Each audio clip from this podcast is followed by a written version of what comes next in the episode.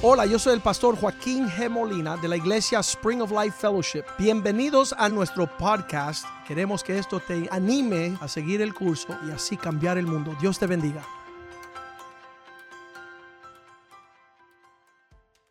Señor, te damos gracias por estar hoy en tu casa.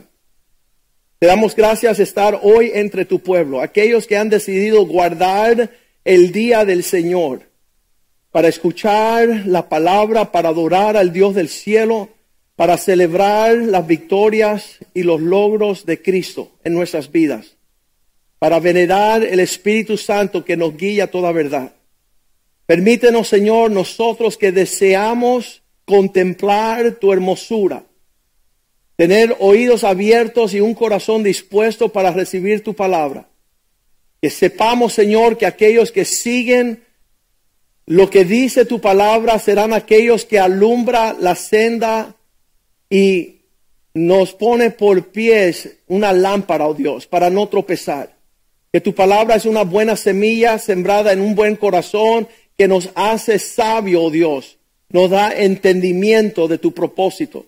Y que nosotros no seamos tardos para el oír, sino prestos para no solo oír, sino obedecer tu palabra. Pon el hacer como el querer de tu voluntad en nuestros miembros, sabiendo que la obra que has comenzado la terminarás.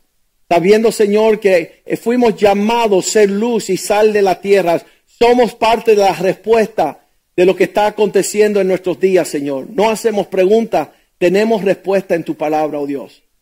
Guíanos, fortalécenos, Señor, y danos la victoria, que seamos la cabeza, Señor que estemos presos para vencer contra las puertas del infierno, como lo promete tu palabra. Te lo pedimos en el nombre de Jesús. Amén y amén. Mateo 16, 18 dice que solamente una cosa, la iglesia va a prevalecer contra las puertas del infierno.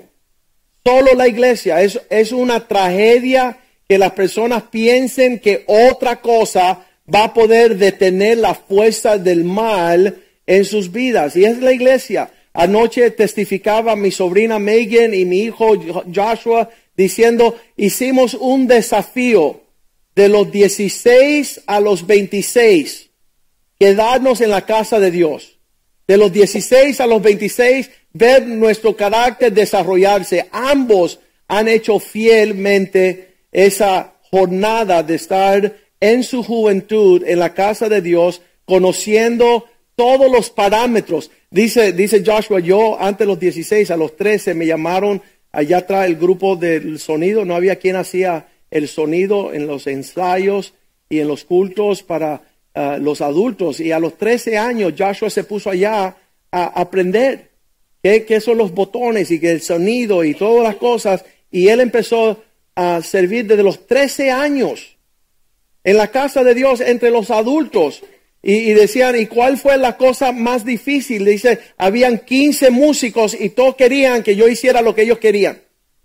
Y tuve que aprender humildad y sujeción y respeto y honra. Y toda manera cosas que él aprendió desde los 13 años. Ahora tiene 26 años, un príncipe. Sabe lidiar. Le hicieron la pregunta, ¿y cómo tú eres un líder? Siendo humilde, siendo manso, ¿Dónde aprendió ese hombre esas cosas? En la casa de Dios. En la casa de Dios.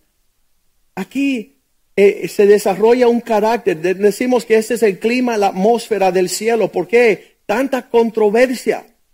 Uno siente salir corriendo. ¿Cuántas veces mi papá nos ha dicho, oye, hijo, hazme un favor, cierra la puerta y cierra la iglesia? No hay necesidad de estar con tanta locura. ¿Sabes qué? No, porque el jefe de los pastores él viene por su iglesia. Y ahí quiero estar yo, en, esta locura. Cuando Él regrese, que nos identifique como aquellos que amamos la casa de Dios. Somos la novia de Cristo. El miércoles hablamos de eso. Usted busque esa prédica. Pero hoy es suficiente decir que las puertas del infierno tiene un detén. Aquí no hace lo que tú quieras, diablo. Aquí es la atmósfera, el reino de Dios. Aquí hay un rey, se llama el rey de reyes. El señor de señores. Eh, somos el pueblo de Dios.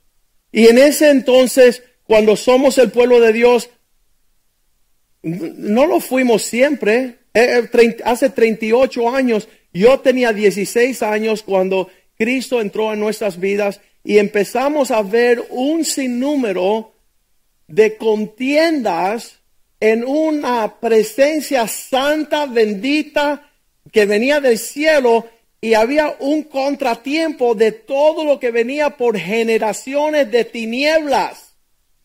Y había un clash, eh, dice de los titanes. Ahí, eh, bien fuerte nuestra familia cubana era la homosexualidad. Muchas personas no saben eso. Que tíos eran más hembras que varones. Cuando fui al funeral de, de la mamá de Javier aquí, me dice, mira, te voy a presentar un tío que, es una tía. Dice, ¿cómo un tío? Dice, es un hombre que se viste de mujer. Y entonces venía el clash de las costumbres de la oscuridad con la luz y identificar y, y unas batallas espirituales tremendas. Cuando el Señor nos advierte, Efesios 6:12, nuestra batalla no es contra sangre ni carne.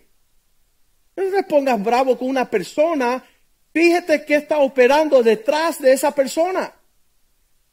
Si no tienes cuidado, haces el pleito con el individuo incorrecto.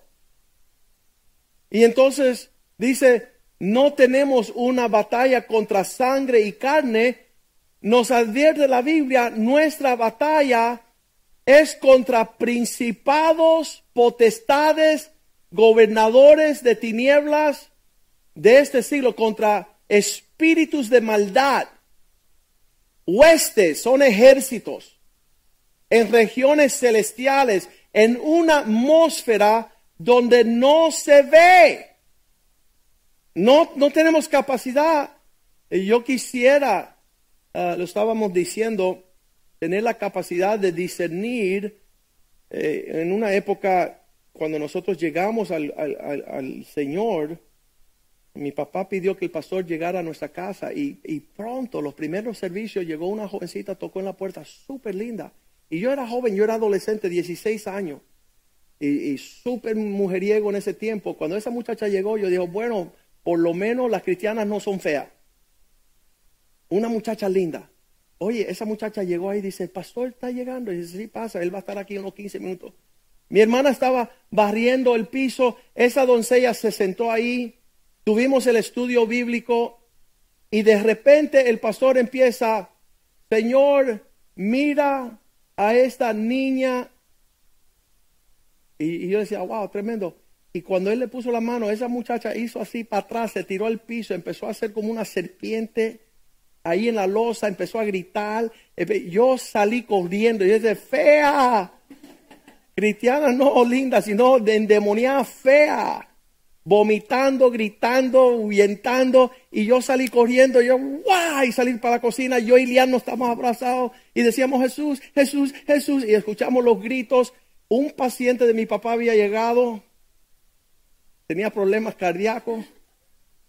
Y ese día cuando ese demonio salió, el hombre se puso encima de los sofás, sacó su crucifijo, empezó a hacer así. Y era una escena horrible y el pastor dice, fuera en el nombre de Jesús. Y mi papá corrió y le abrió la puerta al demonio.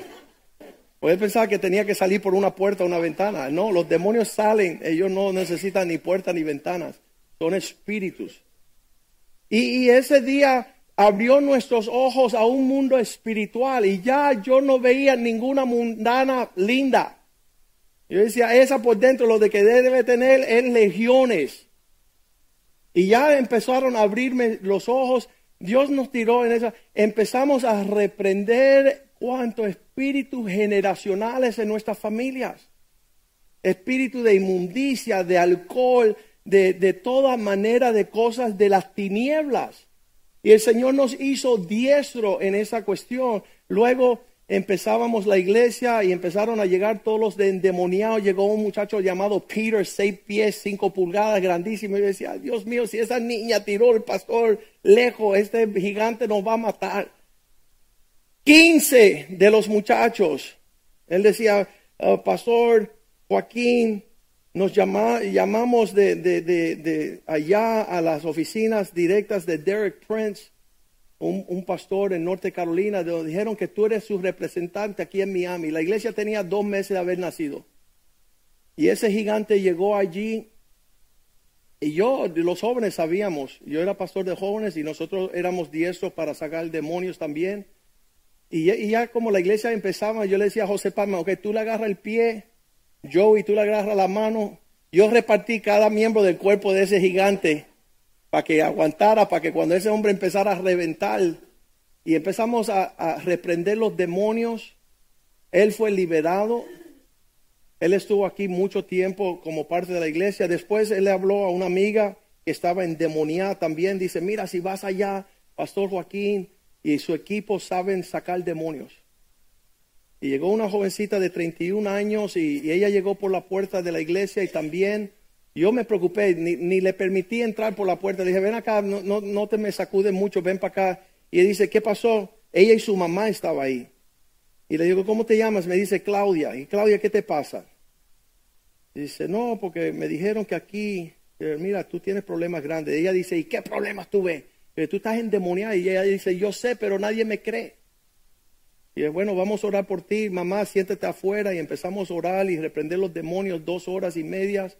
Ella fue libertada. El papá nos invitó, era el coach de Gabriela Sabatini, Patricio Apey, allá en Key Biscayne, vivía en los condominios.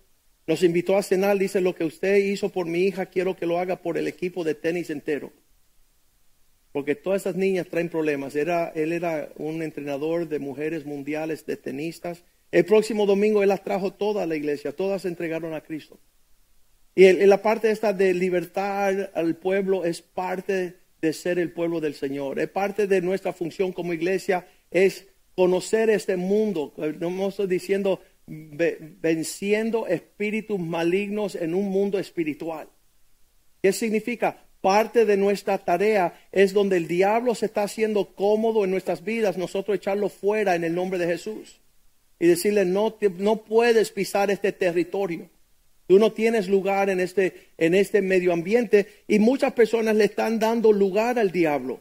Mateo 18, 18, Jesús le había dicho a sus discípulos, cualquier cosa que atase, cualquier cosa que tú ate en la tierra será atado en el cielo.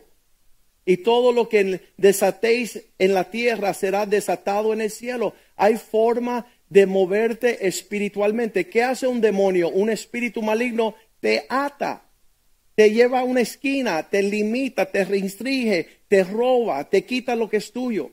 Y sabes qué? Cuando eres libre y tú atas al diablo y tú lo restringes y tú lo llevas a que él no tenga capacidad de tener alcance sobre tu familia, tu matrimonio, tus hijos, tus finanzas, tu, porvenir, tu llamado espiritual que tú tengas la capaz, la destreza, que tú crezcas en una autoridad.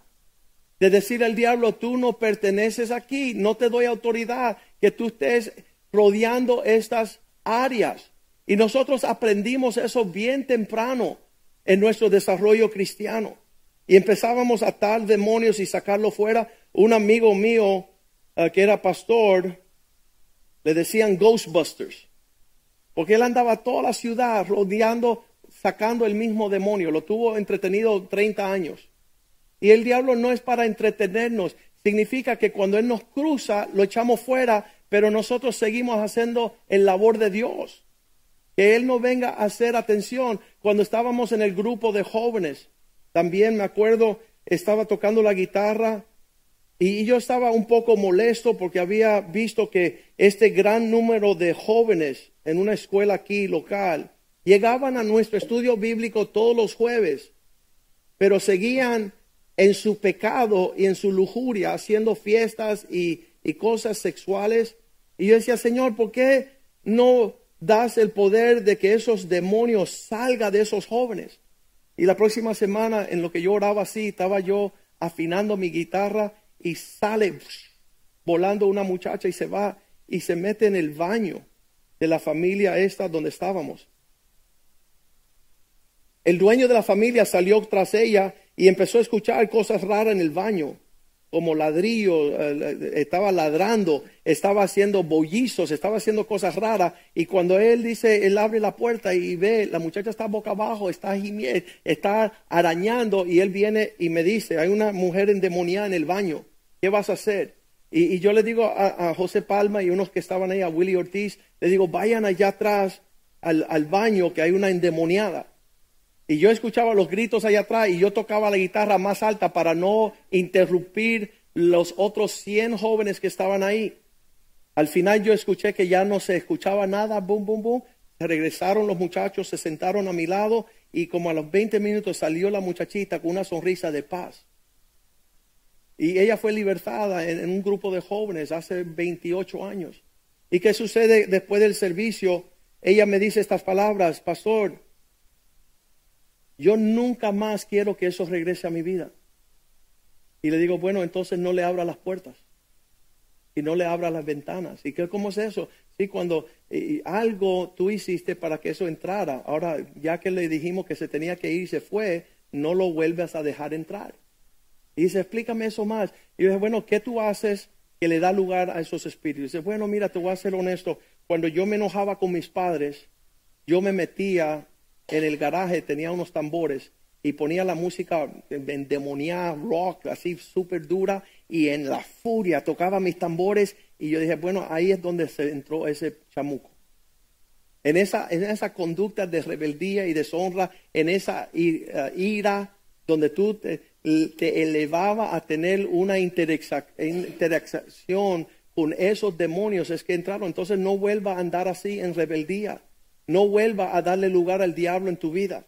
Entonces Cristo bien nos dijo que atáramos estas cosas y que la echáramos fuera. Marcos capítulo 1 versículo 23. Cristo llegando a la sinagoga, había un hombre con un espíritu inmundo que dio voces. Y eso, eso nuevamente, este mundo espiritual que quiere ocupar al hombre, a las situaciones, a las expresiones, para influir, versículo 24, diciendo, ¿qué tienes con nosotros, Jesús Nazareno? Ellos conocen quién es quién. ¿Has venido para destruirnos? Sé quién eres, el santo de Dios. Ellos identifican inmediatamente quién está. Ellos se alborotan cuando hay una autoridad que los puede señalar. Por eso los testigos de Jehová no quieren orar con los cristianos. ¿Por qué? Porque tenemos la autoridad de echar fuera esa falsa religión. Dice, no, no, con usted cristiano no vamos a orar con usted. Porque usted tiene la autoridad de, sacar fuera el engaño y un espíritu de, de error. Versículo 25, Jesús le reprendió diciendo, cállate, no hagas más argumentos, no, esto no es cosa de de discusión, de sugerencias, cállate y sal de él. Ya no hay, no hay discusión ahí, no, no hay que estar ahí forcejeando tanto tiempo. Cuando nosotros estábamos orando por esta hija del tenista, Claudia, en un momento el demonio le hizo, yo soy más fuerte que ustedes. Y la que estaba conmigo, como era novata y no era una cuñada mía que no sabía sacar demonios, Dice, ah, no, te voy a probar que yo te... Y le dije, mira, no discuta con el demonio. ¿Quién es más fuerte? ¿Quién no es más fuerte? Él tiene que salir en el nombre de Jesús. No vamos a discutir con los demonios. No vamos a argumentar. No, esto no es una tarea. Ah, pronto dice el versículo 26, ¿qué fue la consecuencia? El espíritu inmundo sacudiendo al hombre violentamente, clamando a gran voz, salió de él. Tienen que salir. Eso no obstante, no hay forma de hacer. Versículo 27, las personas que estaban ahí se asombraron de tal manera que discutían entre sí diciendo, ¿qué es esto? Este fenómeno que hemos visto, ¿qué nueva enseñanza es esta? Con autoridad manda aún a los espíritus inmundos y le obedecen. Esto no nos debe de sorprender y, realmente yo sé que Satanás te hace lucir gruñón y feo, pero realmente ah, la luz alumbra en las tinieblas y tiene que huir las tinieblas. No hay otra cosa. allá en Lucas 1, Lucas capítulo 1, versículo 67, viene Zacarías con una gran profecía y dice las palabras, Lucas 1, 67. Zacarías su padre fue lleno del Espíritu Santo, profetizó estas palabras, versículo 68. Bendito el Señor Dios de Israel que ha visitado, viene a redimir a su pueblo. La obra que Dios viene a hacer a su pueblo es gloriosa, es hermosa, es, es una, eh, traer libertad. ¿De quién? Versículo 71. Dice, de los enemigos. Él viene a salvar, 71, perdón. Salvación de nuestros enemigos. Muchas personas dicen, pastor, ¿y por qué este demonio no sale de nuestra familia? Porque se han aparentado, se han parentercado, son amigos. A ti te gusta el alcohol, a ti te gusta eh, el enojo, te gusta la... Si tú eres amigo, Él viene a salvarte de tus enemigos. ¿Qué significa? Declara lo primero tu enemigo, el que viene a matar, robar, a destruir, hacer daño. No, no tenga amistad con esas cosas a las cuales vienen a entorpecer tu riqueza y tu paz. En ese sentido, se maravillaron los seguidores de Cristo cuando él había enseñado estas cosas en el capítulo 10 de Lucas, versículo 1. Después de esto, él asignó 70 y Lucas 10, versículo 1. 72. Otros 70 a quienes envió de dos en dos delante de él a toda ciudad y todo lugar a donde él había de ir. Él mandó estos setenta que le siguieran diciendo, versículo 2, la mies es mucha, pocos son los obreros. Por tanto, ruégale al Señor de la mies. En lo que Cristo se llama el Señor de la mies, Satanás se llama el Señor de las moscas. Esos espíritus van a todo lugar infestado con heridas, espirituales. Esos demonios vienen igual que cuando hay pudrición en lo físico, cuando hay pudrición en lo espiritual, ahí vienen los demonios a querer eh, infestar todo ese lugar mandado por el diablo. Y él dice, uh, pedir que el Señor de la mies envíe obreros a su mies. Cuando él dijo estas palabras, um, ellos pudieron entender, versículo 3, ir Aquí, he aquí que yo los mando, envío como corderos en medio de lobos. Nosotros estamos siendo enviados a un lugar infestado por el mal. Y él dice estas palabras, vayan a hacer mi labor. Versículo 17, cuando ellos regresaron, cuando los setenta regresaron, volvieron con gozo. Dice que no estaban abrumados, no estaban asustados. Esto no es ni cookie ni de spooky. Esto es nuestra labor de poder decir, diablo, no tienes lugar en esta, en esta atmósfera. Y ellos regresaron con gozo diciendo, los demonios se sujetan a nosotros cuando andamos en tu nombre. Ellos se maravillaron. Qué lindo es tener autoridad, entrar en un lugar y decir, diablo, al fuera, tú no perteneces aquí nomás.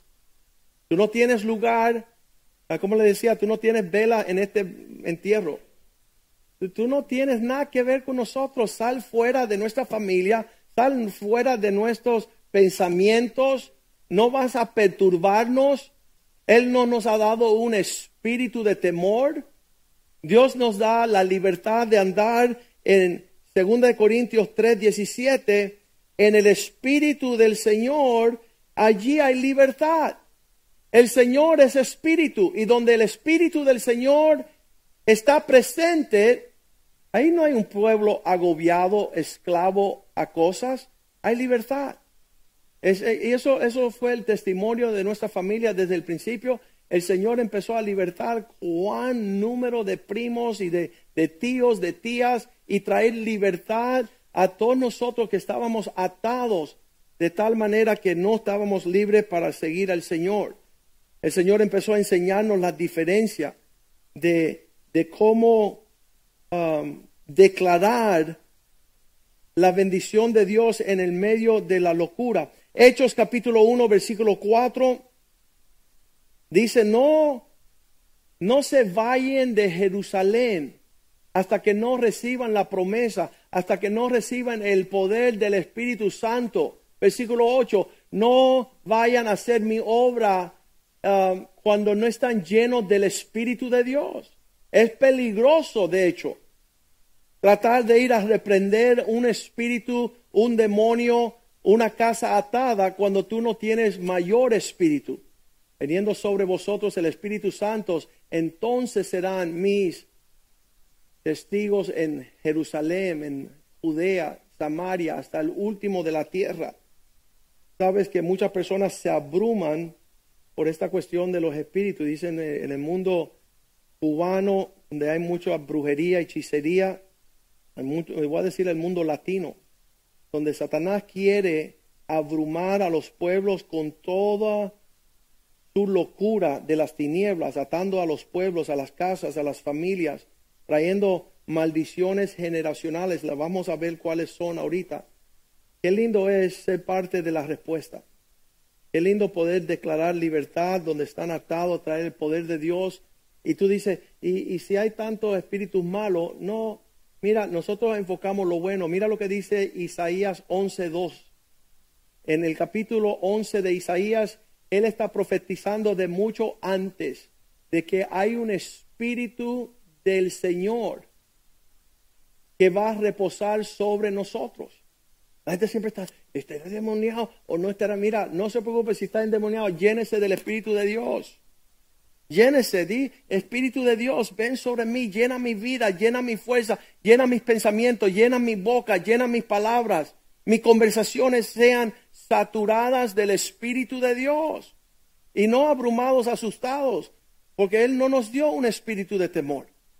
Ese no nos pertenece, sino un espíritu de sabiduría. Lo opuesto es la nefandad de los necios.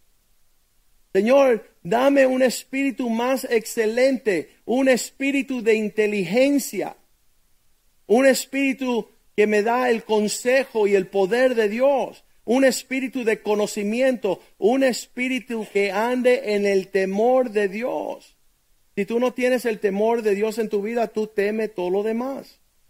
El más grande es el temor de Dios. Y si tú andas bien en el temor de Dios, Dios te da sabiduría, gracia, favor, te dará poder, consejo, te dará conocimiento. Vas a caminar en un espíritu excelente. Y, eso, eso me abruma a mí y, siempre lo tengo en cuenta porque venimos de, generaciones de hombres torcidos. Yo, yo quisiera haber tenido un padre de la fe que fuera un tío un, tío abuelo que, que, fuera el apóstol de Pinar del Río. Y no, eran hombres torpes, hombres arrogantes, hombres amadores de, de los placeres más que de Dios. Qué tristeza estar atado por generaciones con hombres endemoniados, hombres torcidos. Estaba esta semana leyendo toda la historia de Trujillo en Santo Domingo, qué horrible, un endemoniado como presidente, el endemonialísimo. E, el hombre que, por 30 años estuvo sobre un pueblo y lo llevó más a la cautividad. Y, las historias son horrendas y un legado de maldición para todos aquellos niños y jóvenes. En vez de haber tenido un espíritu de excelencia, el hombre estaba endemoniado de pies a cabeza y todos sus pensamientos estaban llenos de sí mismo, de el amor de su propia persona. Cuando estamos viendo que hay una oportunidad de llenarnos del Espíritu de Dios, no vamos a darle lugar a que otro espíritu esté gobernando nuestra casa. Vas a, adorar al Espíritu de Dios o el Espíritu de Mamón. Imagínate que las cosas te estén hablando. E, ese es el espíritu de Mamón. Cuando las cosas creadas hablan, tú estás siguiendo la voz de Mamón. Yo estaba en, un, en, en una, eh, en una agencia de venta de carros y cuando yo estaba pasando me llamó el carrito, mira qué lindo soy. Y te atrae a, a esa cuestión y tú estás haciendo lo que un espíritu te habla. Y, y yo decía, qué tremendo que este carrito me está hablando a mí. Quiero que Dios me hable. ¿Por qué no atendemos al Dios del cielo? Señor, háblame, instruyeme, dirígeme, que yo pueda resplandecer para tu gloria, porque en el cielo ya no tendremos oportunidad, es de este lado de la eternidad. Que estamos sobre saliendo siendo un pueblo dirigido por el Espíritu Santo, que trae mucha ganancia. Eh, yo, yo veo allá en Marcos capítulo 5, estaba leyendo este relato bien rápido, llega Jesús a un lugar um, y encuentra un endemoniado.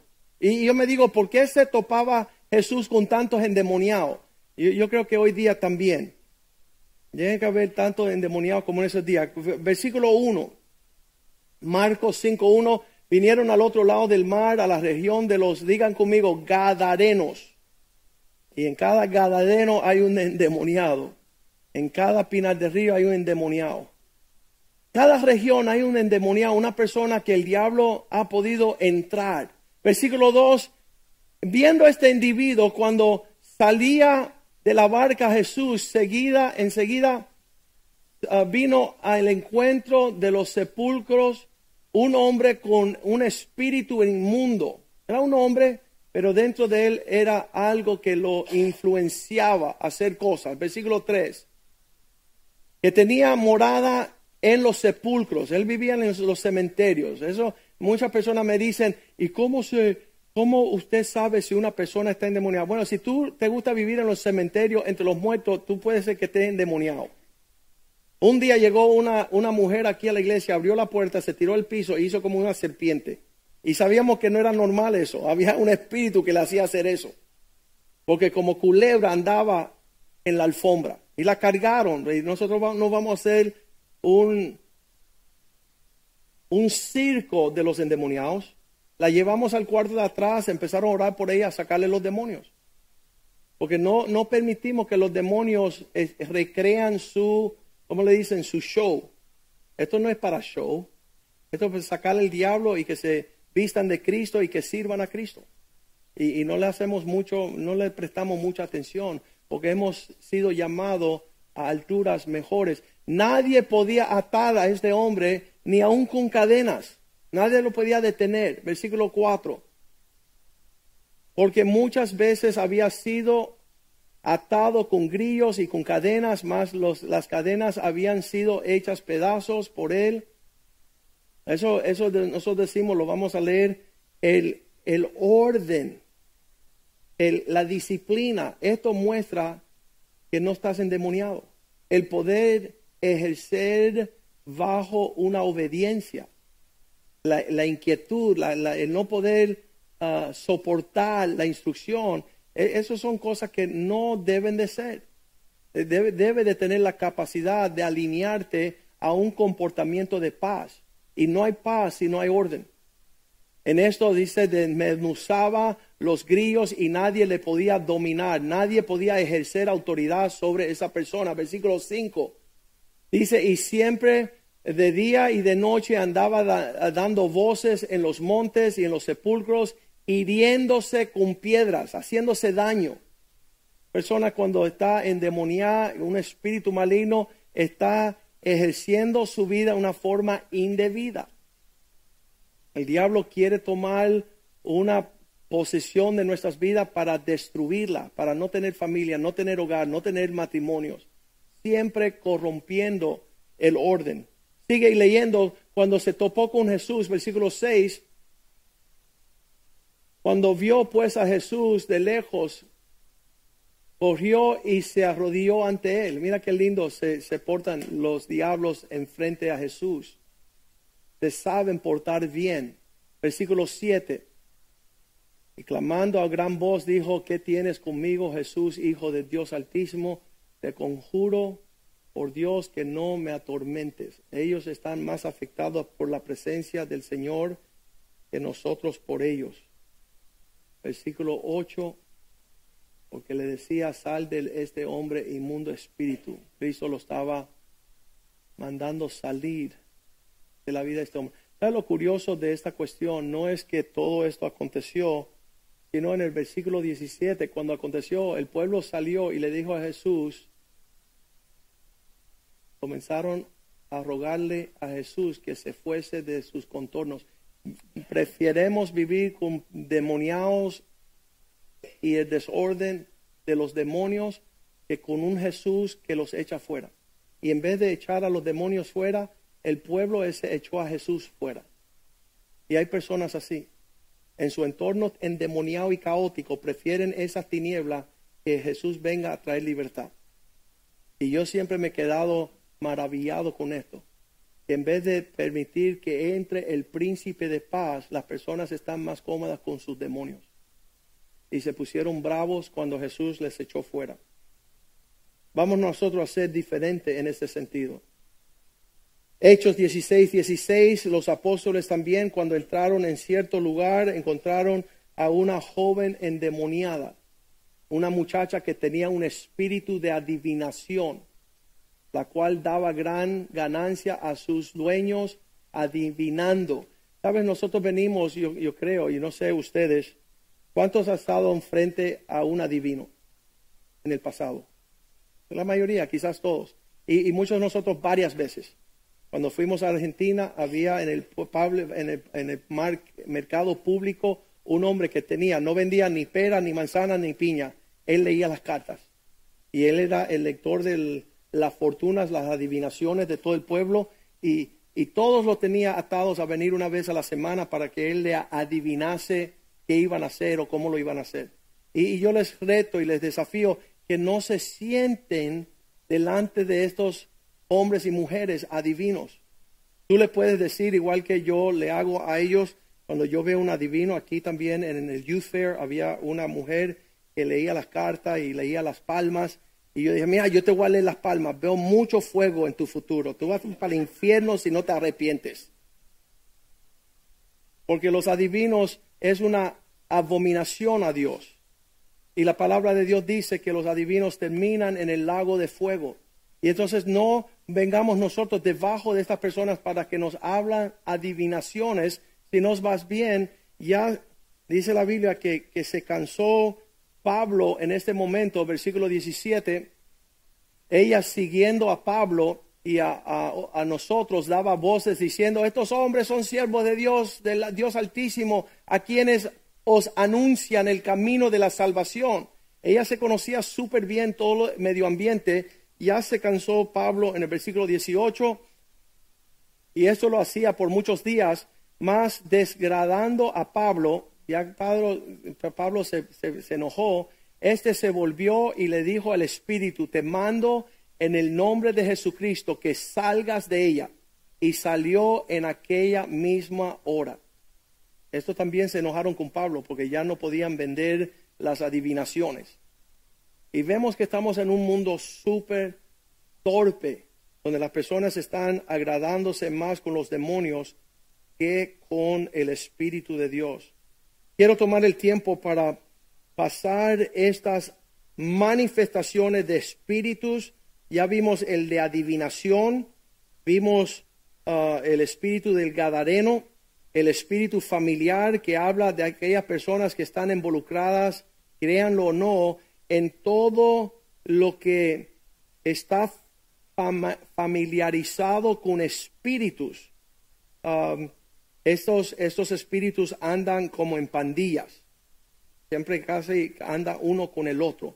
Ah, el espíritu familiar ah, dice que, que, abruma muchas personas con la práctica del yoga, donde tú dices, ¿y, ¿y, qué tiene tantas personas de hacer yoga? Bueno, el yoga viene de esos territorios del oriente donde tú te pones en diferentes, dices, no, no estamos estirando, no se están estirando, se están posicionando, este es el, el pájaro loco, este es la cobra, este es el elefante suelto, todas estas posiciones y después decir, vocalizar eh, ruidos para, para atraer espíritus.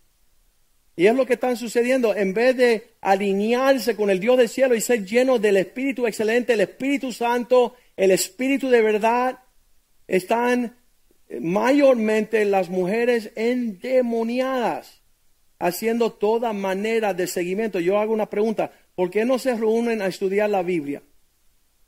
¿Por qué estas brujas no se reúnen para orar? Porque están metidas bien profunda en cosas de tinieblas. Y están trayendo todos esos espíritus a su casa, a sus esposos. Y, son cosas súper um, torcidas y, no tiene sentido. Estos espíritus familiares vienen a bramar a las personas con manifestaciones súper uh, destructoras. El espíritu de celos. Eh, la Biblia habla de ese espíritu de celos um, donde las personas entran en uh, iras, en contienda, en crueldad, toda manera de corromper una relación, todo espíritu de celos uh, endemoniacos, lleno de, de, cosas insaludables. No, no, no prospera la relación, sino la destruyen. Hay otro espíritu de mentira. Este espíritu de mentira eh, de engaño, de toda manera de falsedades, ah, bien difícil conocer porque parece como la verdad, pero está lleno de mentiras. Un amigo mío que era pastor estaba reprendiendo un espíritu de mentira y le dijo, eh, te ruego en el nombre de Jesús que me diga tu nombre. Y dijo, espíritu de mentira. Y dijo, me está diciendo la verdad. No, no, no sabía si estaba el espíritu diciendo otra mentira. Pero nosotros decimos, Señor, líbranos de cosas torcidas. El espíritu de mentiras viene ahí con el espíritu de perversión. Todo lo que está mal hecho. En esta, esta semana he tenido varias veces donde las personas me digan, bueno, pastor, ¿lo hacemos como es o lo hacemos como podemos? Les digo, mira, dámela, hazlo bien. Hazlo bien desde el principio. ¿Por qué nosotros no lo hacemos bien? Porque siempre, no, porque yo sé, hacerlo de una forma. Y, yo le digo, hazlo bien. Hazlo como es. Para que tú nos beneficiemos de lo bien hecho. Pero venimos de una cultura lleno de espíritu perverso que siempre hace las cosas mal. No, no saben a, comenzar el 1 y el 2 y después al tras banda al 1, 10, 26. Y piensan que están adelantando. No estás adelantando, estás siguiendo las maldiciones generacionales que no pueden comenzar bien para terminar bien. Y yo me abrumo porque esta semana le he testificado a dos hombres. Y cuando digo, mira, te quiero regalar el libro, uno en el banco y, el otro por allá en otro local, digo, mira, para que la hagas bien. Dice, no, no estoy casado, pero vivo con mi novia. Estamos, uno era el del banco y el otro que vino a hacer una inspección a mi casa. Dice, estamos probando estar casados. Y bueno, tu esposa te va a probar irse con otro. O ya le estás enseñando a hacer las cosas mal. Haz las cosas bien. Haz las cosas bien para que te salgan bien, pero el espíritu de perversión lo torcido no te permite hacer las cosas bien. A toda, a toda obra bajo el cielo tiene su tiempo. Haz las cosas en su tiempo. Cuando es tiempo de buscar a Dios, no esté en otras cosas. Para que Dios te bendiga, para que Dios te prospere. Yo, yo siempre pensé en un comienzo, cuando comencé en los caminos del Señor, esto de ir a la iglesia me va a torpecer, adelantar ¿Cuántos saben que es una mentira el diablo? El, el, venir a la iglesia va a traerme el refrigerio de gozarme la grandeza de la prosperidad que Dios me va a dar. Porque el que prospera sin la paz de Dios, eso no es prosperidad. Eso es amarrar tu mente en un nudo. No tendrás paz. Cuando hablo con mi hermano, el psiquiatra, Jules, el pastor Jules, él me dice, Joaquín, todos mis pacientes psiquiátricos tienen una cosa en común. pensamientos torcidos. ¿Qué, qué, qué tremendo? Entonces la sanidad viene cuando tenemos pensamiento en orden, cuando todo se hace a su tiempo y en su lugar, porque realmente, y yo me doy cuenta, mientras más Dios nos prospera, si no tenemos cuidado, nos vamos de cabeza en nuestra prosperidad, porque no hay algo que nos centraliza, no hay un peso que nos aguanta el aumento de nuestra prosperidad. Este Howard Hughes, uno de los hombres más famosos, poderosos, brillantes, en toda su prosperidad, el, el pensamiento no le fue bien. Empezó a darle lugar a las fobias. No quería rodearse de gente, no confiaba en el que le cocinaba. Andaba con una bolsita con un pan y un balde de agua. Y siendo millonario, sus pensamientos, no teniendo orden, no teniendo paz, no pudo disfrutar su prosperidad. Entonces, Señor, enséñame vivir mis días ordenadas por tu espíritu, ser obediente a tu palabra, no, no justificar. Um, hablando de eso esta semana, uh, compartiendo con un hermano, le digo, ven acá, cuando tú creciste cristiano y tú aprendiste que no te casara con una no cristiana, ¿verdad? Tú, tú supiste eso, sí pasó, lo supe. Ok, cuando llegó la hora de casarte, te fuiste con una que no era cristiana, ¿verdad? Sí, y ahora ella que no es cristiana no quiere ser tu esposa y se quiere ir, ¿verdad? Sí, entonces sé feliz. Dice, ¿cómo sé feliz? Sí, porque tú lo sabías y sucedió y tú puedes celebrar que la palabra de Dios es verdadera. Y entonces invíteme al bizcocho y vamos a celebrar juntos que tú desobedeciste la palabra, sucedió lo que la palabra dice, aconteció que Dios es fiel y su palabra es verdadera. Diremos una fiesta. No, pero estoy triste. No seas triste. Sé triste si Dios te hubiera dicho que cuando te casara con la impía, después ella iba a ser una mejor esposa. Ahí ponte triste porque yo voy a votar la Biblia y saber que no sirve.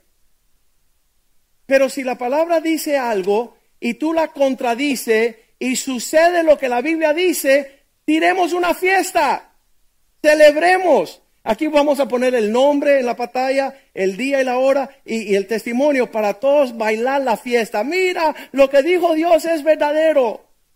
Y celebrar que el cielo y la tierra pasará, mi palabra no pasará. Está vigente. Y esta cuestión de los demonios y los espíritus, mi responsabilidad, que nosotros, pueblo de Dios, no tengamos áreas, regiones y lugares donde el diablo quiere mudarse a decir que él tiene ese territorio, porque lo vamos a reprender en el nombre de Jesús. No le pertenece estas cosas. Y Dios nos dio autoridad para decirle, huye, huye, en el nombre de Jesús. Sal fuera. No tienes lugar de traer tristeza donde Dios siembra alegría. Tú no puedes traer desorden donde el reino de Dios ha llegado. Tú no puedes entorpecer la obra de Dios.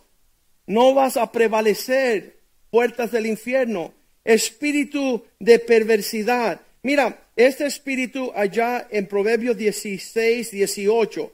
Yo cuando lo leí dije, wow, qué espíritu más feo. El espíritu de altivez Quebrantamiento, por el quebrantamiento llega la soberbia a través, antes del quebrantamiento, antes que las cosas se quiebren, las personas andan soberbiamente y antes de una gran caída, un espíritu de altivez. ¿Sabes? Nosotros, este espíritu está fuerte en nuestra familia. Eh, históricamente, cuando yo le pido a mi papá, le digo, papá, cuando tú saliste de Cuba, que tenías tu esposa, mi mamá y mi hermano y mi hermana, eran cuatro, salían de Cuba sin un kilo y tenían que marchar el país refugiándose en los Estados Unidos, pasaron por España, pasaron un tiempo malísimo. Y yo dije, papá, tú no tenías dinero, no tenías familia, no tenías dónde alojar a tu familia, dónde quedarse, estaban prestados, estaban arrimados. Nunca le dije yo a mi papá, ¿se te ocurrió mirar al cielo y pedir ayuda? Y él dijo, nunca. Yo pensé que yo lo podía hacer en mi propia fuerza. Y ahí yo veo una actitud que fue la tendencia de nuestra familia por mucho tiempo de no levantar los ojos al cielo, de no pedirle la ayuda a Dios, de pensar que nosotros podemos, sabemos y lo haremos. Podemos, sabemos y lo haremos. Y Dios no resulta. Y yo digo, Señor, yo nunca quiero estar en una condición donde tú no eres mi fortaleza, donde tú no eres mi refugio. Yo no quiero valerme por sí mismo, yo no quiero tener respuesta, yo quiero poder contar contigo para que tú me des la respuesta, tú guíes mis pasos, tú prosperes eh, mis caminos, que tú sea mi prosperidad. Y entonces este espíritu antes de una gran caída, la altivez de espíritu o el espíritu altivo, este espíritu arrogante, este espíritu que se levanta a tener respuesta por sí mismo, a no necesitar a los demás. Nosotros en, esta, en este púlpito llegó un pastor y dijo, nunca nadie superará la altura si no pide ayuda. La persona para alcanzar otro nivel y expresión de prosperidad tiene que tener la humildad de pedirle ayuda a otro. Y eso somos nosotros que no le pedimos ayuda a nadie, que no consultamos con nadie, donde no tenemos eh, que nadie nos brinde un consejo en medio de nuestra jornada. Ese espíritu próximo, el espíritu de, lo vamos a leer en Isaías 61, versículo 3, dice, un espíritu de angustia. En lugar del espíritu angustiado, nos dará un manto de alegría.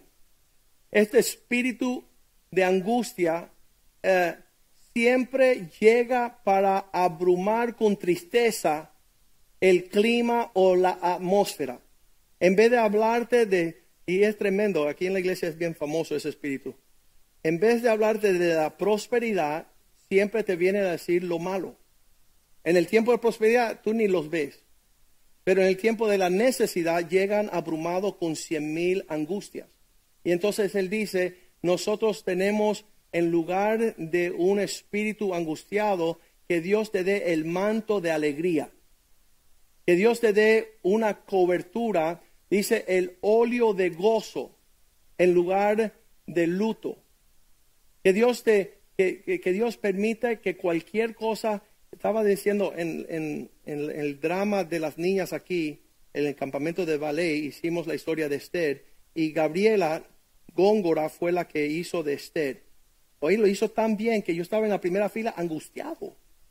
Hoy decía, van a matar a Marcodeo y yo no sé qué hacer y van a destruir a los judíos. Y ella lo hizo tan bien que dije, wow, drama queen. La reina que trajo el drama. Y nunca había visto yo un drama de Esther tan triste como en el campamento de, las niñas, porque hizo un papel buenísimo. Él fue una actriz tremenda, pudo eh, eh, inundar nuestro espíritu con angustia y luto, como ella actuó de una manera tan preciosa. Um, pero seamos un pueblo alegre. Esa es nuestra fortaleza. Vengan a celebrar la bondad del Señor, de poder levantar bandera a aquel que nos libró de la muerte, aquel que nos, que nos invitó a ser parte de su reino, que nosotros no tenemos ni un momento de andar en un espíritu que quiera angustiar. Um, eso es una nube que destruye a cualquier persona. Nosotros somos aquellos que estamos alegrados por la misericordia de Dios. Mira, el próximo espíritu, um, yo no sé cómo decirle, spirit of whoredoms. Uh, whoredoms, la prostitución, las, como la ramera, un espíritu de ramera. ¿Qué significa? De vez en cuando a la iglesia llegan mujeres que, que quieren, um, quieren abrumar a los varones. Y tú dices, wow, qué, tremendo. Es, una cuestión que al final del intercambio va a haber gran destrucción. Porque yo le digo a, estas niñas que cuando ellas salen en, su vestimenta, si tú traes un escote o si tú traes y si tú infla y si tú sales, tú, tú estás alimentando un espíritu de lujuria. Y ese espíritu cuando viene te va a devorar a ti, a tu hija, a, tu nieta, viene a devorar eh, eh, sexual en una forma súper torcida y, todo comienza con, el pintalabio que, que coge o, o la manera de vestir o la atracción. No atraigas un espíritu de lujuria porque va a ser tu final. Y entonces no sabemos cómo externar la belleza de, de- un espíritu que agrada a Dios. Ah, yo cuando era pastor de jóvenes, los primeros tres años, yo decía, "Güey, yo tengo 300 jóvenes aquí en Miami, en una época donde estaba la cosa súper, todo era una fiesta y, y, y todos 300 jóvenes, yo no lo quería herir a ellos, trae- imponiendo una religiosidad. Y yo decía, Señor, ¿cómo le enseño a los jóvenes esta cuestión de la vestimenta? Porque no queremos ser religiosos. Y el Señor me dice, eh, pude eh, aprender y el Señor me, enseñó que los ojos de los sexo opuesto no vayan al cuerpo, sino al rostro. Vístete de tal forma que el cuerpo no atrae la vista, sino que la vista vaya al rostro. Y eso le pude compartir a los jóvenes. Hermosean el, el rostro de ustedes y no señalando partes del cuerpo, porque eso va a llevar a algo que, que- que destruye el, el- adulterio, la infidelidad, la sensualidad. Todo eso está bajo ese espíritu de ramera, el espíritu de halagar al mundo. Tú, tú escuchas una, una amistad suya que hace lucir al mundo como atractivo. Como que allá afuera sí la onda está chévere, pero aquí adentro estaba fatal. Y yo digo, anoche estaba Joshua y Megan, 26 años, ya terminaron su carrera, ambos son solteros. Y dijeron, no hay nada mejor que la casa de Dios. No hay nada mejor que ser criados en el templo del Señor. Y ellos lo tienen todo, desde máximamente prosperados. Ahí no falta nada, ahí hay abundancia de paz, de gozo, de alegría. Y dijeron, nunca tuvimos que beber agua sucia. No tenemos apetito para que el mundo sea lo que nos atrae. Ese espíritu de ramera es aquellos que celebran más las mundanalidades y no son capaces de celebrar al Señor. No pueden gozarse, ¡ay, de Cristo! Y disfrutar la bondad de Dios que se lo da todo a cambio de nada. Pero en el mundo anda siempre hociqueándole el trasero de los mundanos. Como dice David en el Salmo 73, envidiando la prosperidad del malo. Yo, yo no puedo tener una conversación diciendo que los malos alcanzaron mayor expresión. No, jamás. Yo tengo mi esposa, tengo mis hijos, tengo paz en mi hogar. Y brindo paz. No estoy llevando cerveza y, ron y, vamos para allá y vamos para acá como Ricky. No, escúchame. Yo estoy loco por ver que ese hombre se convierta y dice, vamos para la iglesia, vamos para allá. Vamos a lanzarle al Señor, vamos para allá. Vamos a celebrar a Cristo, vamos para allá. Y celebrar lo que es digno verdaderamente de celebrar. Y, y qué horrible que estén abrumando los impíos lo que es bueno, ese espíritu de ramera. Espíritu de enfermedad, aquellas personas que todo el tiempo se están buscando dónde están enfermos. Este, esta semana me llegó una hermana, dice, tú no sabes cómo, fue Clarita. Fui a visitar a Clarita y dice, me dice, me duele este pie. Yo dije, chica, pero dime del que no te duele. Dice, no, pero es que es este que me duele. Y le habían puesto un patch ahí para aliviar el dolor. Mire, me duele esta oreja. Bueno, dime de la oreja que no te duele. Ten una conversación que levante bandera, no a un espíritu inmundo. Yo siempre digo que mi papá está muriendo desde los 30 años. Tiene 85, vive más, pero siempre está con el miedo y, y hoy voy a vivir y no, ¿sabes qué? Hubiera librado mucho dolor de cabeza, hubiera celebrado la bondad del Señor que le ha dado largos días de vida y no un espíritu. Cuando fui a visitar a Lorenzo, aquí nosotros le llamamos el Lázaro, porque había resucitado cinco veces. Y, cada vez que íbamos a su casa o al hospital a orar por él, él se levantaba y volvía a la iglesia. Un día fui con el pastor Mediero y Mediero dice, se fue. Y, Lorenzo dice, no oren por mí, que no me fui. Oramos por él y regresó a la iglesia. Pero finalmente llegamos a su, a su casa y él estaba midiéndose el azúcar, la presión y la arteria. El azúcar, la presión, la altera. El azúcar, la presión. Tenía las tres cosas delante de él. Cada tres minutos medía una de las cosas. Yo dije, Lorenzo, vete para la playa y empieza a caminar y muérete en la orilla. Disfruta la vida. Al doctor Blas, que murió el mes pasado, le dije, Blas, estás aquí en una casa de ancianos viendo los pacientes, viendo la viejita, todo, todo lo que sucede en una casa de viejitos. Vete para la iglesia, muérete allí danzando y alabando al Señor. No, no te abrumes a que venga un espíritu de enfermedad a controlar tu vida. Dile, oye, siéntate aquí un ladito, que hay un Espíritu Santo más poderoso que tú. Un espíritu de vida, un espíritu de gozo. No vamos a, a concederle un espíritu de enfermedad que viene a limitar y disminuir la expresión de nuestra vida. Qué tremendo poder eh, reprender ese espíritu que viene a traer, uh, un sentido de que qué tengo, qué no tengo, qué me duele, qué no me duele. Y decir que el espíritu de vida en Cristo Jesús esté operando. Un espíritu de sordo mudo Muchas veces hemos visto en esta iglesia, uno de los testimonios que tenemos acá, llegó una familia a visitarnos aquí con un hijo de seis años el verano pasado, cuando estábamos celebrando el campamento de jóvenes, y fue primera vez de seis añitos que empezó a hablar en esta iglesia. Y ese testimonio está bien marcado en el corazón y en la vida de sus padres, y por eso están en esta iglesia. Su papá es capitán de la policía. Y él dice, ¿sabes qué? Mi hijo sordo mudo llegó a recrearse y deleitarse en la presencia del Señor en tu iglesia en el campamento del verano pasado y nunca nos olvidaremos de ese milagro.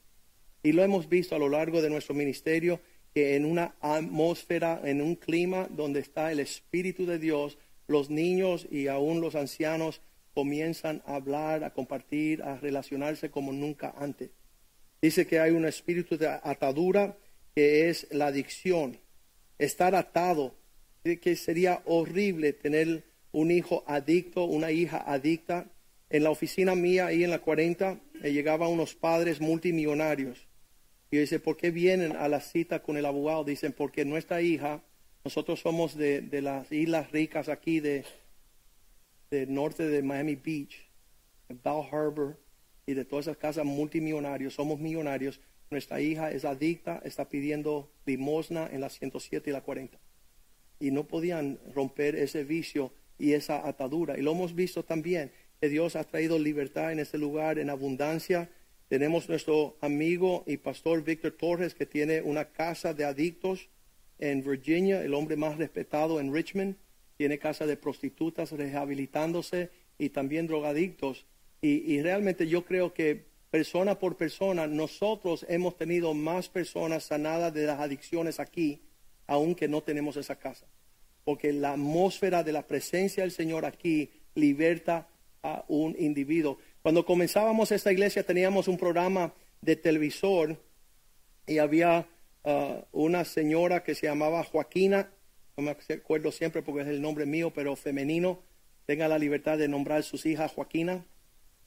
Y ella dice, mi, mi esposo estaba viendo su programa adicto por 15 años a la marihuana y viendo tu programa fue libertado. Y yo dije, wow, qué tremendo que aún a, través de las ondas radiales y los medios, el Espíritu de Dios es capaz de libertar a los cautivos. Esas personas que están adictas con espíritus que seducen. Um, realmente Dios nos ha librado de un espíritu de temor. Uh, no le tenemos temor a nada menos que a Dios. Cuando tú tienes temor a Dios, ningún espíritu puede abrumarte porque el Dios poderoso te cuida tu entrada y tu salida. Él te libra de todos esos demonios. Cuando yo siento que el espíritu de temor empieza a abrumarme de diferentes cuestiones, le digo, mira, no tengo tiempo para usted, um, échese a un lado y, y deja que yo ande sin temor, porque la palabra de Dios dice que Dios no nos ha dado, en 2 Timoteo 1.7, Él no nos ha dado un espíritu de temor. No nos ha dado un espíritu de cobardía. Esa es la palabra griega timidad, de temer, sino de poder, de amor y dominio propio. Ah, cuando estamos hablando de dominio propio, lo hablamos esta mañana, este espíritu de temor, las ansiedades, el sobrepeso, toda esa cuestión va con el espíritu de enfermedad también. Queremos que dejen de comer tanto chocolate, que dejen de, de estar abusando sus cuerpos. Las personas, yo conozco personas que están en una dieta perpetua de hace 25 años y nunca pesen. ¿Sabe? Busque el peso que usted corresponde, tú señala el número y entonces sé fiel al número de tu peso y déjete si comes o no comes porque realmente eh, eh, ser asfixiado en la ansiedad de la comida y me doy cuenta que estos espíritus andan juntos como en pandilla. Casi siempre los deprimidos le encanta la gordura. ¿Qué significa? Esos espíritus de, de, de- sobrepeso anda también con, con el deseo de comer más chocolate. Um, se recrean en una dieta dañina que afecta y enferman el cuerpo. Este espíritu del anticristo también ese es evidente en nuestros días, el espíritu que viene en contra del espíritu de Cristo, lleno de engaño, lleno de palabras ah, comprometedoras que, que- no caminan en la palabra de verdad, lleno de herejías, lleno de, de toda manera de iniquidad. Eso vendrá en los últimos días. Vino un hombre de Polonia y me dice, pastor, tú que tienes enseñanza de liderazgo, te respetamos desde que estás llegando a Polonia, quiero entrevistarte. ¿Por qué no puede haber un líder mundial que no sea cristiano o religioso? Dije, no te preocupes, ese viene, ese va a ser el tuyo, anticristo. Tú como estás buscando el que te pueda señalar. ¿Por qué? Ellos querían levantar una bandera a un líder que no le cayera mal a las personas. En otras palabras, tú muchas veces quieres decirle a tu amigo de que te da la vida mejor, pero cuando dices Jesús, ya tus amigos te tienen por loco. Pero ese es el nombre dado a los hombres por el cual podemos ser salvos. Es el único nombre en la que cual podemos ser hallados salvos y sanos y libertados. No hay otro nombre. Y las personas en el mundo dicen, no, no, no, no queremos a Jesús, denos otro nombre, porque ese nombre es como que muy religioso. Hay un solo nombre. Y de ese nombre no nos podemos apartar. En los últimos días el espíritu del anticristo va a proveer otro nombre. Ahí tú puedes decirle, ah, yo y mi casa servimos el anticristo. Y ahí te van a abrazar y te van a celebrar. Um, últimamente el espíritu de error, donde tú no entras en la verdad, donde tú no captas la verdad, donde tú no te sometes a lo que está manifiesto delante de ti, tú no te dejas enseñar. Un espíritu de error es horrible, por cuanto no amaron la verdad. Dios los entregó a un espíritu de mentira, de, de error, de escoger lo que no era. Se va- van a estar, como no les gusta la comunión de los santos, van a estar en la comunión de los chivos. Y, a ese día te, te vas a abrumar, a darte cuenta por cuánto fuiste, um, fuiste aborrecedor de lo bueno. Últimamente el espíritu de pobreza ah, dice que este espíritu anda con la manifestación de la vagancia. Entonces, "Ay, pastor, ¿por qué soy pobre? ¿Por qué no te gusta trabajar? porque no quieres levantarte temprano, porque no te quieres acostar tarde, empieza a pedirle al Señor que eche fuera el espíritu de pobreza que viene por generaciones de su familia. Yo, yo no quiero ese espíritu al lado mío. Entonces el Señor dice, para el espíritu de pobreza, tienes que aprender lo que el espíritu hace con los pobres. ¿Qué es lo que hace? El pobre, el, espíritu de Dios hace al pobre dadivoso. Mira qué cosa más grande. ¿Y qué voy a dar si no tengo? La sonrisa comienza allí. ¿Qué voy a dar? Sonríeme, por lo menos. Ya sé que no tienes en el bolsillo, pero en la cara muéstrame los dientes. Para que, para que con gracia te den un trabajo. ¡Qué felicidad! ¿Quién le quiere dar un trabajo a un amargado? A un frustrado, a una persona que no, piensa con ese rostro que Dios te dio, ser amistoso. Yo fui a Sudáfrica y los hombres estaban todos bien bravos. Y mira, yo no les vengo a pedir dinero, pero por lo menos denme una sonrisa. Porque están de madre ustedes, son pobres. No pueden dar ni siquiera una sonrisa, una actitud agradable. Dile, Señor, ese espíritu de pobreza fuera. Tú no tienes por qué identificarte con una necesidad, porque Dios en su espíritu, cuando eches el espíritu de pobreza fuera, Dios te va a enseñar ser dadivoso. Mejor dar que recibir.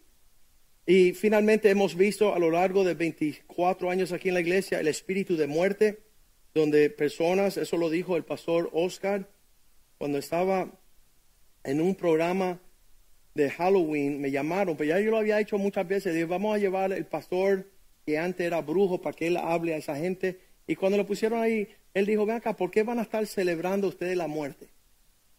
¿Por qué ustedes hacen así y ponen una calabaza y llaman los espíritus que lo que va a traer muerte a su casa? Y nosotros hemos hecho altares a la muerte. Y ahí viene y, ocupa ese lugar y sufrimos pérdida. Y decimos, Señor, echa fuera el espíritu de muerte de nuestro hogar. Generación de personas que dicen, mi abuelo se suicidó, mi bisabuelo se suicidó, mi papá se suicidó, y viene la línea de la maldición.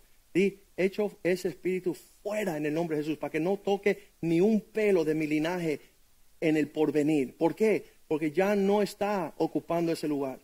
Cristo habló mucho de estos, de estos espíritus cuando ellos se iban. Dice que cuando se echaban fuera, la, la cuestión era preocupante, porque cuando se iban del lugar donde lo echaron fuera, después quería regresar con siete espíritus peores. Entonces tú echas fuera un espíritu, anda en la sequedad viendo dónde puede ocupar. Dice, no encontrando dónde puede regresar, regresa a la casa de donde fue echado y viendo que está vacía. No está supuesto estar vacía. Está supuesto estar el Espíritu Santo ocupando ese lugar. Por eso el demonio no puede entrar en esta casa. Porque está siendo ocupada por el Espíritu de Dios. No, no puede venir a mi casa personal, tocar y decir, ¿puedo entrar? No, tú no tienes entrada aquí. Aquí hemos llenado nuestro hogar del Espíritu de Dios. De un lado, de un costado al otro, todas las ventanas abiertas para recibir lo que Dios quiere para nosotros y nada de lo que Dios, lo que Satanás quiere para nosotros. Ahí ese fue extraordinario en, vamos a leerlo aquí, bien rapidito. Quiero llenar todas estas cosas.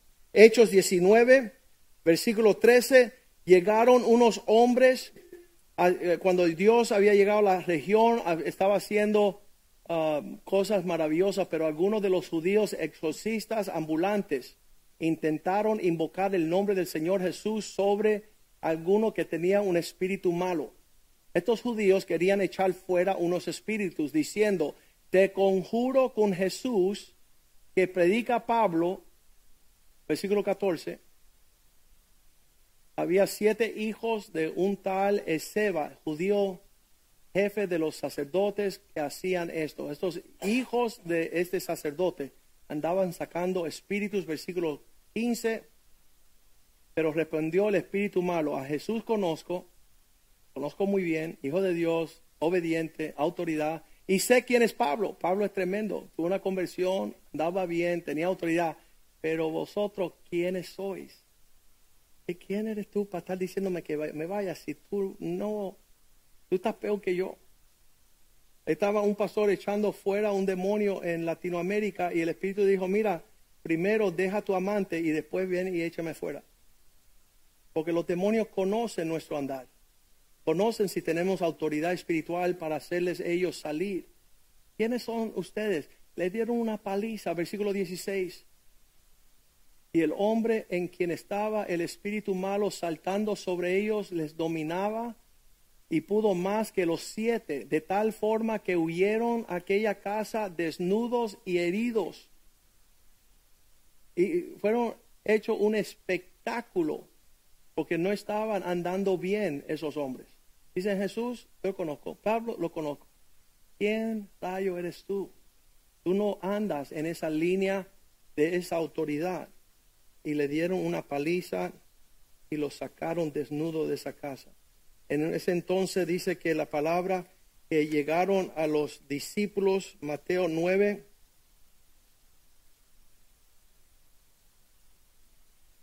versículo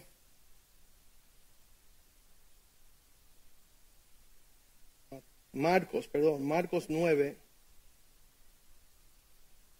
dice que llegaron a los discípulos y le pidieron que lo ayudasen a librar su hijo. Versículo 20.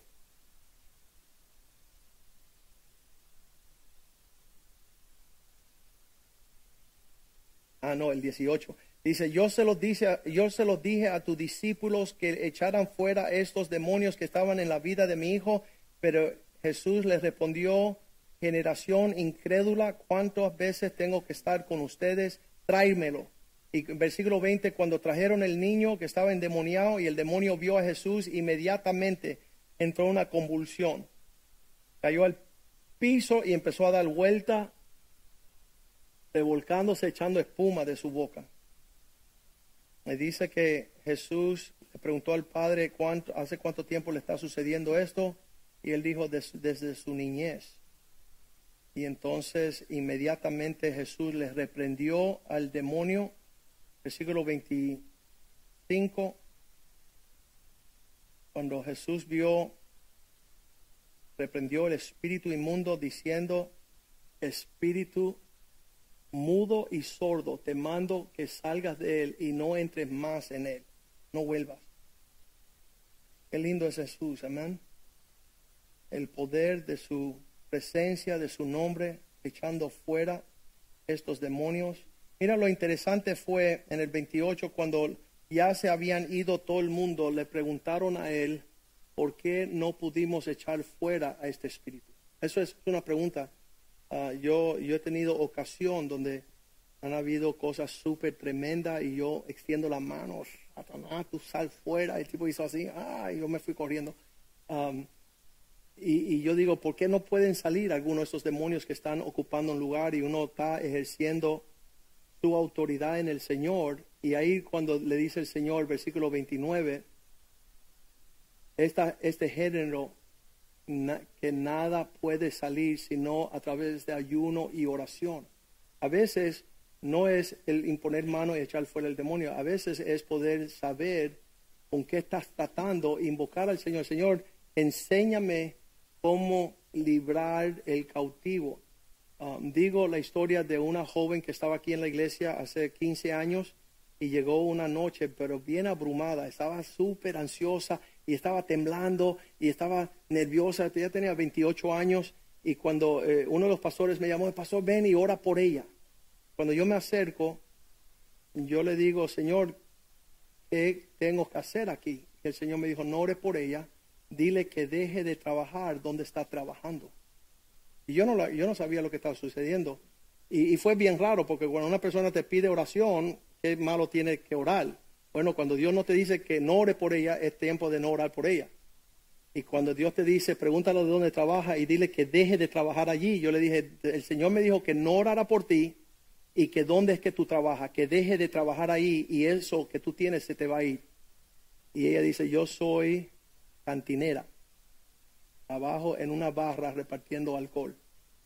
Y entonces qué lindo es, el Señor quiere libertarnos de todos esos espíritus inmundos pero no va a suceder si no somos obedientes. Tenemos que ser obedientes y pedirle al Señor que nos guíe. Yo creo que en ese entonces los discípulos se preocupaban, Señor, ¿por qué no salió ese espíritu? Porque no consultaron conmigo antes de orar. No, no, no fueron donde mí y querían reprender donde no tenían que reprender. Había que ayunar primero. Había que alinearse en un sentido con el Señor. Vamos a ponernos de pies y le damos gracias a Dios por esta palabra. Mi responsabilidad en ese sentido es que hay áreas de nuestras vidas que no podemos perder cuidado. ¿Por qué? Porque ah, quizás tú estés liviano en tu proceder con el Señor, pero como bien dijo ah, mi mamá hace unos, hace unos años, no juegue ser cristiano porque el diablo no está jugando ser el diablo. Tome estas cosas serias, porque son territorios que nosotros, el Señor nos quiere librar. Cuando Él le dijo al pueblo ah, de Israel, ustedes van a entrar en una tierra que tiene siete reyes y treinta y dos, o siete naciones y treinta y dos reyes, cada uno de esos reyes tenía que ser echado fuera. Y entonces nosotros también hay áreas de nuestras vidas y, nuestra economía y nuestro llamado y, partes de, nuestro proceder en este mundo donde le vamos a tener que decir a estos espíritus, tienes que salir, tú no tienes lugar aquí, te ato en el nombre de Jesús y te echo fuera. Um, cuando leemos Mateo 17, 14, y él estaba enseñando sobre echar fuera, vino un hombre que se arrodilló delante de él diciendo esas palabras al día 15, Señor, ten misericordia de mi hijo, que es, ha vuelto loco, es lunático y padece muchísimo, porque muchas veces cae en el fuego y muchos en, muchas veces cae en el agua. Y entonces ah, nuevamente el Señor le saca fuera el demonio, ah, versículo 18, reprende el demonio, sale de él y, nuevamente los discípulos le preguntan por qué tuvimos tanta pereza en que este demonio saliera. Y él dice de nuevo, porque no estaban ayunando, no, no, llevaron el asunto delante de Dios antes de traerlo a mí. Mateo 12, 43, cuando un espíritu inmundo sale de una persona, anda por lugares secos buscando reposo y no la haya. Eh, nosotros echamos fuera los demonios, el demonio sale y nos muestra que está buscando, versículo 44, y cuando él dice, voy a retornar, volveré a la casa de donde salí. Y cuando llega, no haya, lo haya desocupado, no lo están llenando del Espíritu Santo, de la presencia de Dios, está barrida y adornada. El diablo cuando habita en un lugar lo desadorna todo, lo desordena todo y lo ensucia todo. Pero aquí se encuentra que está barrida y en orden. Y dice el, el versículo 45 que busca siete espíritus peores que él para entrar a morar en ese lugar. Y posterior estado de aquel hombre viene a ser peor que el primer estado. Así también acontecerá a esta mala generación. Um, yo cuando veo la expresión de todo lo que sucede afuera, cuando yo estoy viendo los periodistas, las personas que están en las, en las radios, en las televisores, estoy viendo su conducta, estoy viendo su comportamiento. Aquí una de las gran entretenimiento en la ciudad de Miami son hombres vestidos de mujer bailando, transvestes, transgénero. Y, y ese es el lugar donde acumula Mm, se consume mucho alcohol y mucho turismo. Y yo digo que qué perverso una comunidad donde eso se ofrece como, eh, ah, como entretenimiento. Casi siempre termina en un suicidio o un homicida. Y es por falta de la iglesia ir sacando demonios y espíritus inmundos en diferentes lugares.